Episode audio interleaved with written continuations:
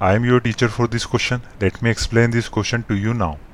Without using trigonometry tables, evaluate each of the following sin square 65 degree plus sin square 25 degree.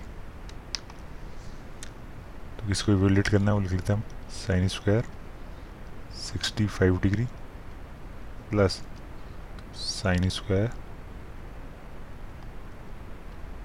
25 degree तो sine square 65 को लिख सकता हूँ मैं। Sign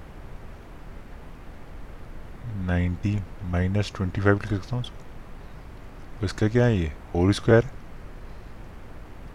plus ये है sine square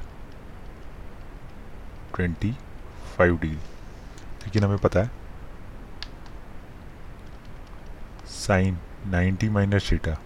इसके इक्वल होता है? साइन 90 माइनस थीटा इक्वल होता है।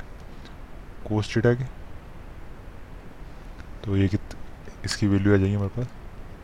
कोस 25 और उसका स्क्वायर होगा तो ये हो जाएगी।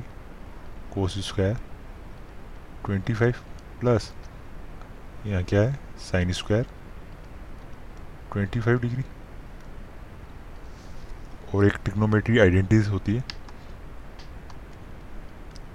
Sine square theta, sine square theta plus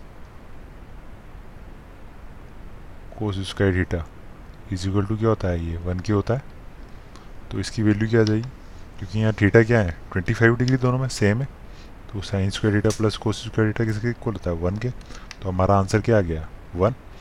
I hope you understood the explanation thank you